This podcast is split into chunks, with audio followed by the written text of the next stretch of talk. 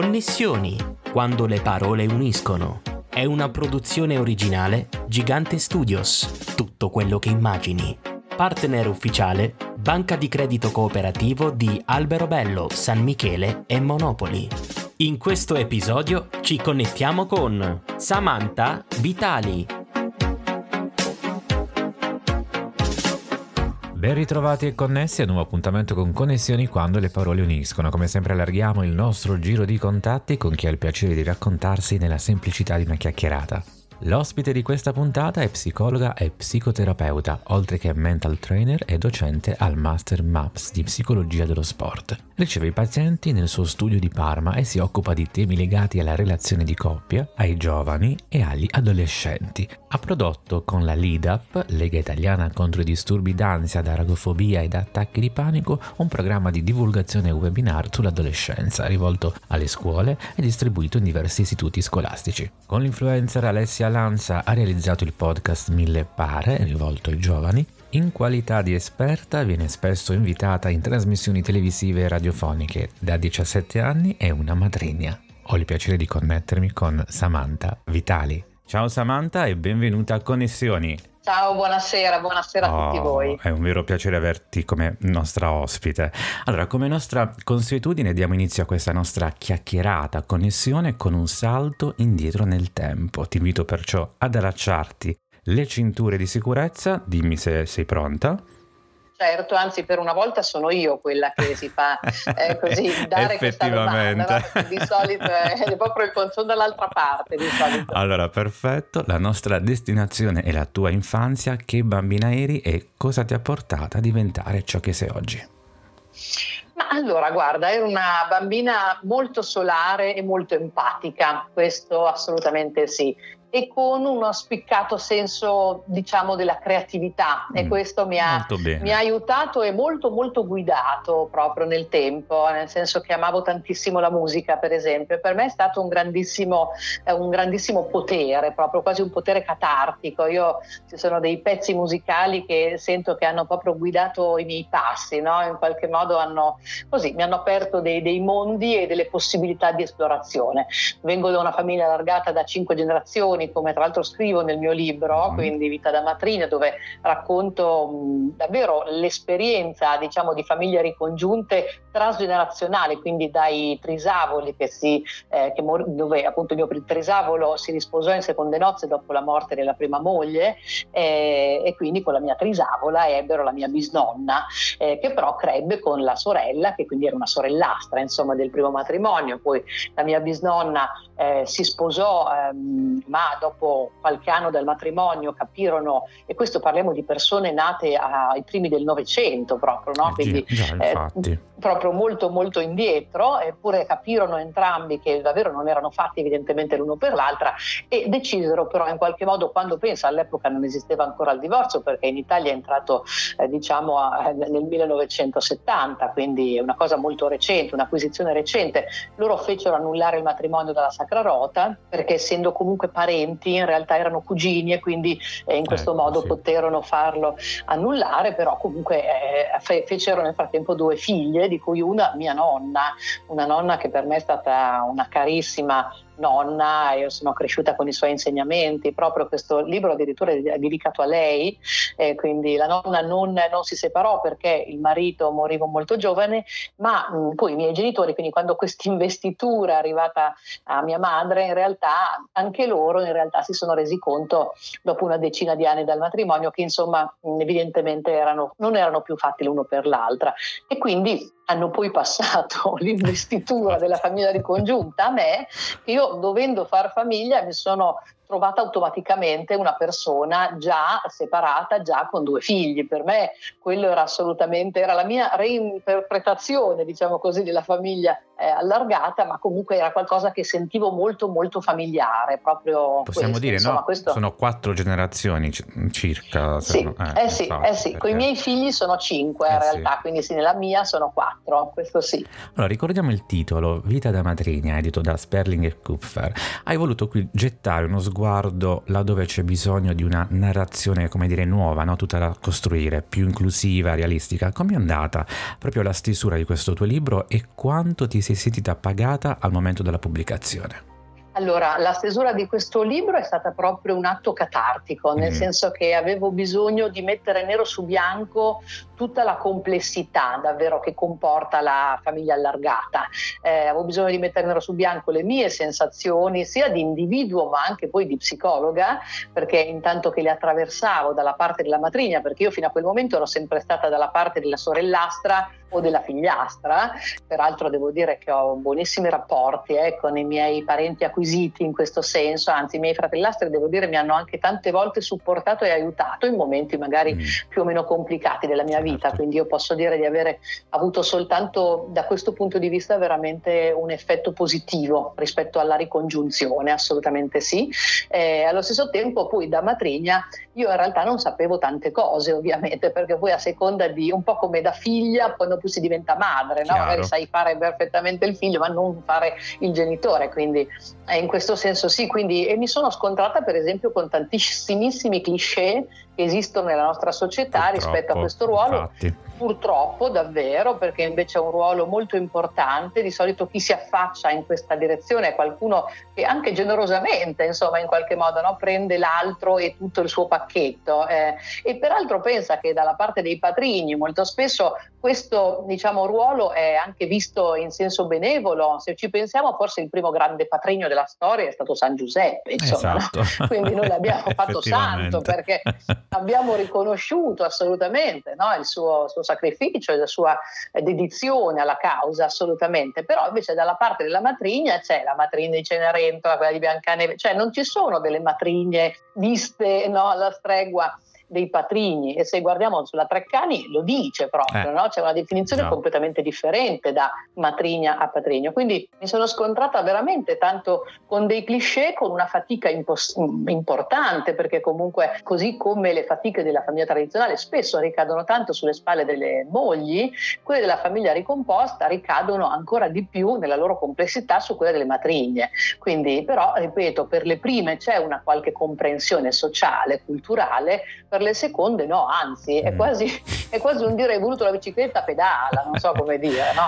Quindi... Samantha, in una narrazione come dire di specchi parlanti e mele avvelenate, quali delle tante istruzioni per l'uso senti di ricordarci in questo momento? Come si fa proprio a ritrovare il proprio ruolo in una famiglia allargata? Allora, il proprio ruolo, devo dire, viene col tempo, nel senso che la gradualità è assolutamente qualcosa che ci deve guidare. Eh, questo tra tutti, cioè eh, i genitori, i figli, non si possono per esempio pretendere no? i rapporti, i genitori possono creare le premesse, mm-hmm. ma poi questi rapporti devono lasciare, cioè deve essere lasciato lo spazio a questi rapporti di maturare, questa è la verità, insomma, quindi gradualità è la prima parte, quindi concedersi proprio il tempo di conoscere l'altro l'altro, anche un po' avulso Quindi dal suo contesto dopo familiare. l'altro, un passo alla volta. Un passo senza alla fretta. volta, assolutamente mm. sì. Senza fretta e poi senza pretendere, perché comunque sia ci sono anche delle simpatie che a volte scattano automaticamente tra esseri umani e anche delle simpatie che non vengono mai. Questo certo, dobbiamo non possiamo piacere a tutti. No?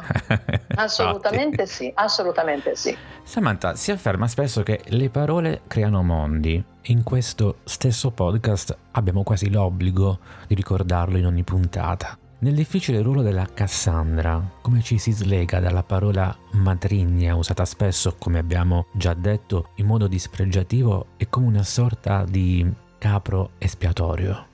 Allora, hai toccato un tasto dolente, dolente molto, molto, vero e che chiunque si trovi in quel ruolo si sente esattamente questo, cioè eh, qualcuno che è in famiglia ma allo stesso tempo è anche estraneo per certi aspetti alla famiglia e quindi tante volte come si dice no, le cose da fuori sono più semplici, si vedono prima, ecco.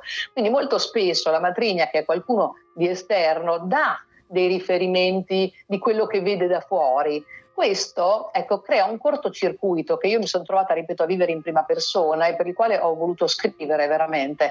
Cioè, voglio dire, i genitori in quel momento, anziché sentirsi quasi supportati no, da qualcuno che dice attenzione, lì vedo magari, non so, una cosa che potrebbe essere eh, sistemata, migliorata, mm. almeno molte matrine lo fanno in questi termini.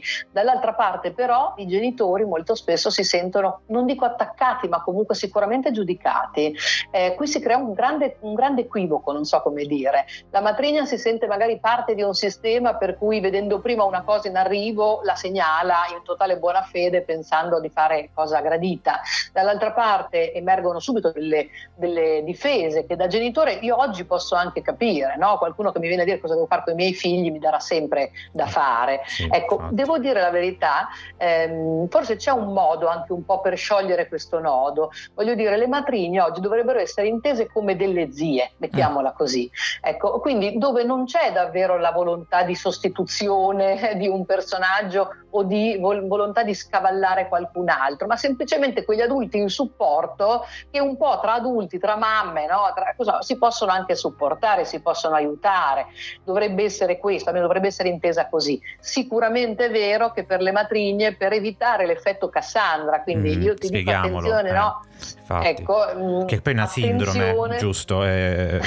Insomma, sì, diciamo, allora, gli americani hanno dato ormai nomi a qualsiasi eh. cosa, eh. quindi ogni comportamento è un insieme di sintomi, quindi chiamata poi sindrome. Però insomma, vabbè, la chiamiamo così giusto per dare il senso, certo. no? il riferimento non è in realtà una sindrome clinica, è un modo di, di, dire per capirci.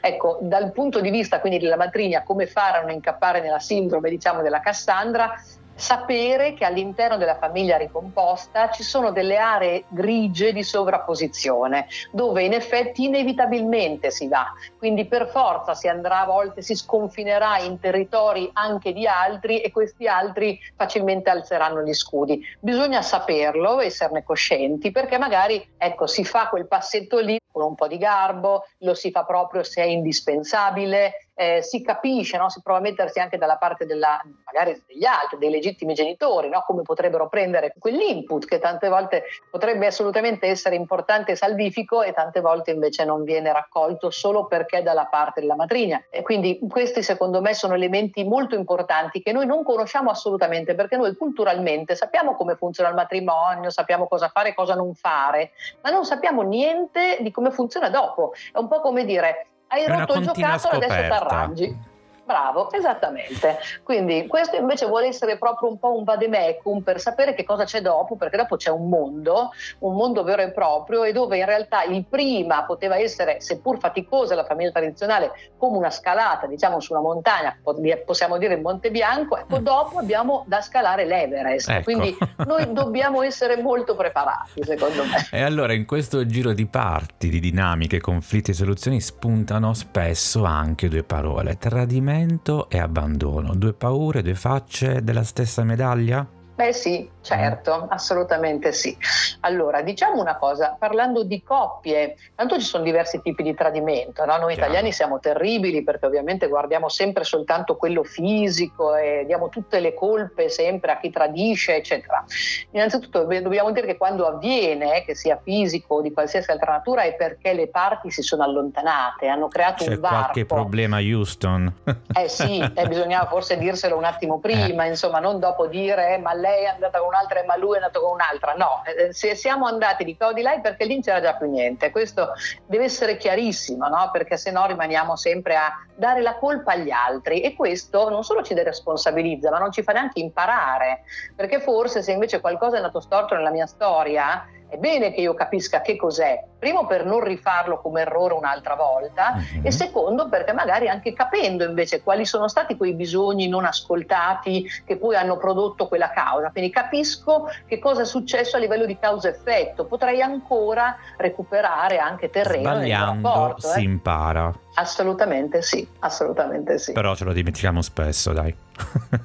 sì, infatti diciamo non siamo bravissimi certe volte. Tutti dovrebbero andare dallo psicologo proprio eh. per no, come un mantra ricordare tutte queste cose, esatto. è, vero, è vero. Samantha, dopo una serie di incontri, di eventi, tra i tanti volti incrociati ad oggi, quali sono state le tue migliori connessioni? Allora, le mie migliori connessioni, intesi proprio come incontri importanti, quasi catartici, sempre mia, sul mio percorso, insomma, quello che mi hanno portato poi ad essere quello che sono, insomma. Allora, devo dirti che io alla fine dell'università, ti sembrerà paradossale, ma avevo deciso di non fare la psicologa. Ecco. Io ho fatto tutto il mio percorso, adoravo questa materia e poi a un certo punto ho detto, caspita però, dopo comincia davvero a essere eh tosta, no? quindi, quindi, cosa faccio? Ma mm, intanto che ci pensavo, però comunque facevo il mio tirocinio, ho fatto il mio esame di Stato, insomma ho fatto tutte le cose, ma intanto io pensavo e ragionavo.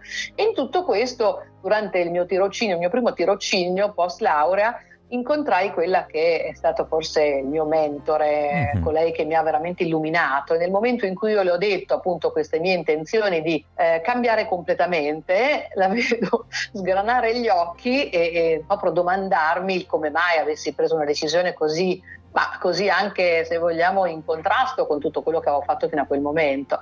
E, ehm, e dissi proprio questo, insomma, no? la vita è tanto complessa, ognuno di noi ha le sue, cioè caricarsi anche le problematiche degli altri, credo che ci vogliano delle spalle abbastanza attrezzate, avere un livello proprio di stabilità emotiva importante, io mi sentivo molto giovane e le sue parole in realtà furono illuminanti, no? io credevo che data la complessità anche appunto della mia famiglia, le esperienze che ho avuto, eh, fosse magari anche troppo, no? Dicevo, ma insomma, io già devo sistemare tante cose, mettere in ordine non tante cose. Non posso farcela.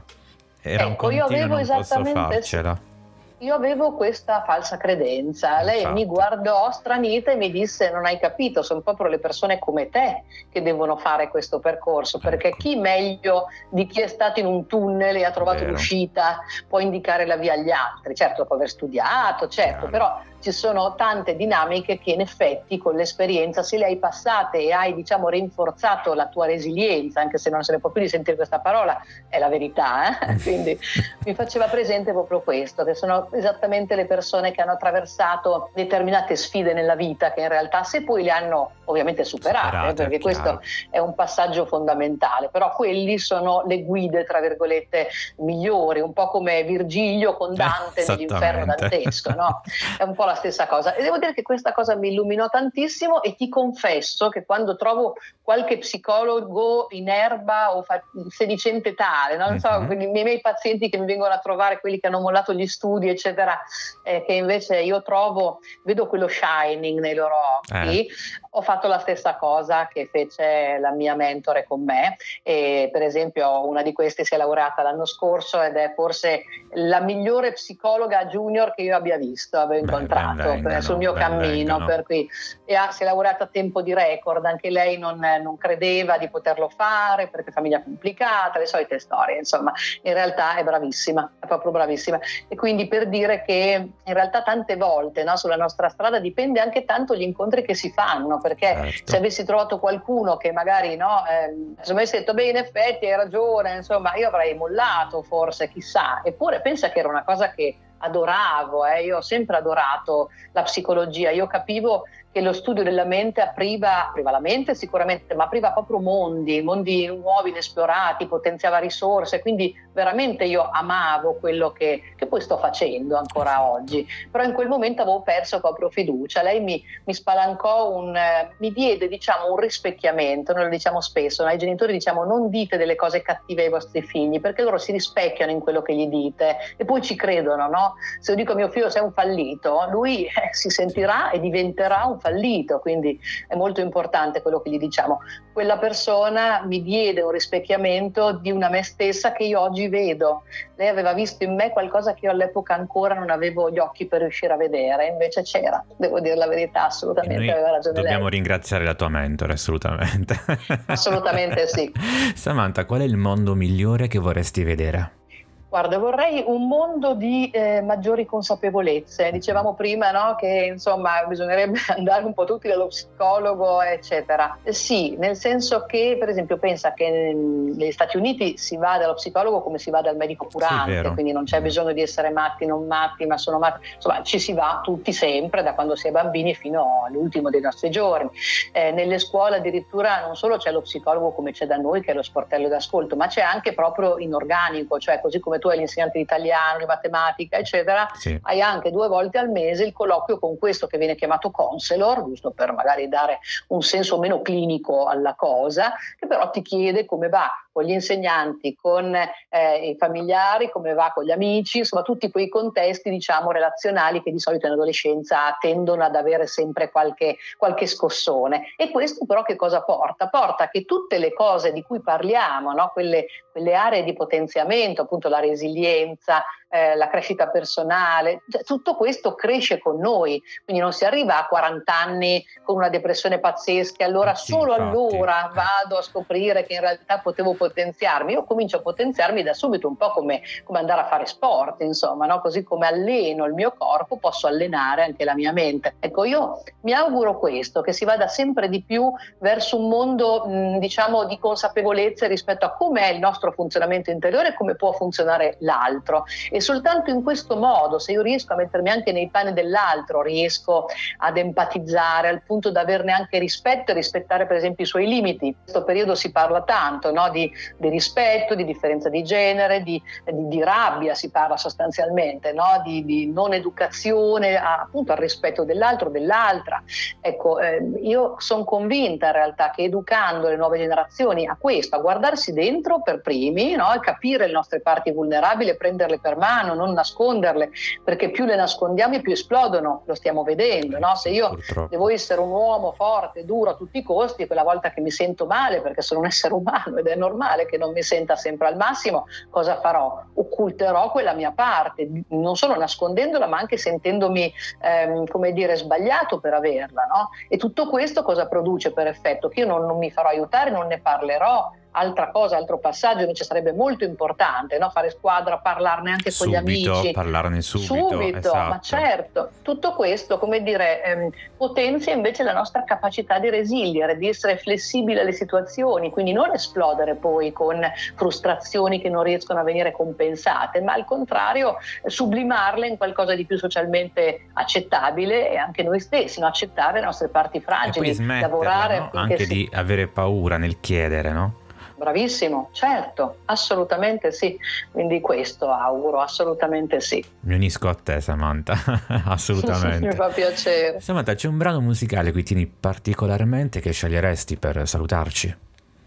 Guarda, tu hai parlato prima della, della, me stessa bambina e come ti dicevo io ho amato le arti, ho amato tantissimo la musica tuttora, eh. io in casa suono, canto in continuazione, ma insomma adesso non mi esibisco più per ovvi motivi. Insomma. La nostra Samantha si è divertita anche a mettere, a inserire dei brani musicali, alcuni titoli nel libro, eh? Eh sì, eh. eh sì, è vero, è vero. Non diciamo quali, li scoprirete no, no, durante no, la lasciamo, lettura. Esatto. Vi lasciamo assolutamente così, dubbio. E, ehm, diciamo che ecco, un brano musicale che mi apparteneva tanto quando ero piccolina, perché all'epoca uscì, eh, e che ha delle parole che in realtà proprio sono molto indicative poi mm-hmm. di quello che poi è stata la mia personalità e anche il mio percorso, che era una bellissima canzone che cantava Nicca Costa, che si chiamava On My Own. Mm-hmm. Lei la cantava che aveva otto otto anni, io ne avevo sei, però me la ricordo ancora parola per parola ed è stato forse il primo brano che ho cantato in pubblico, insomma, ecco, almeno ero molto, molto piccola, ma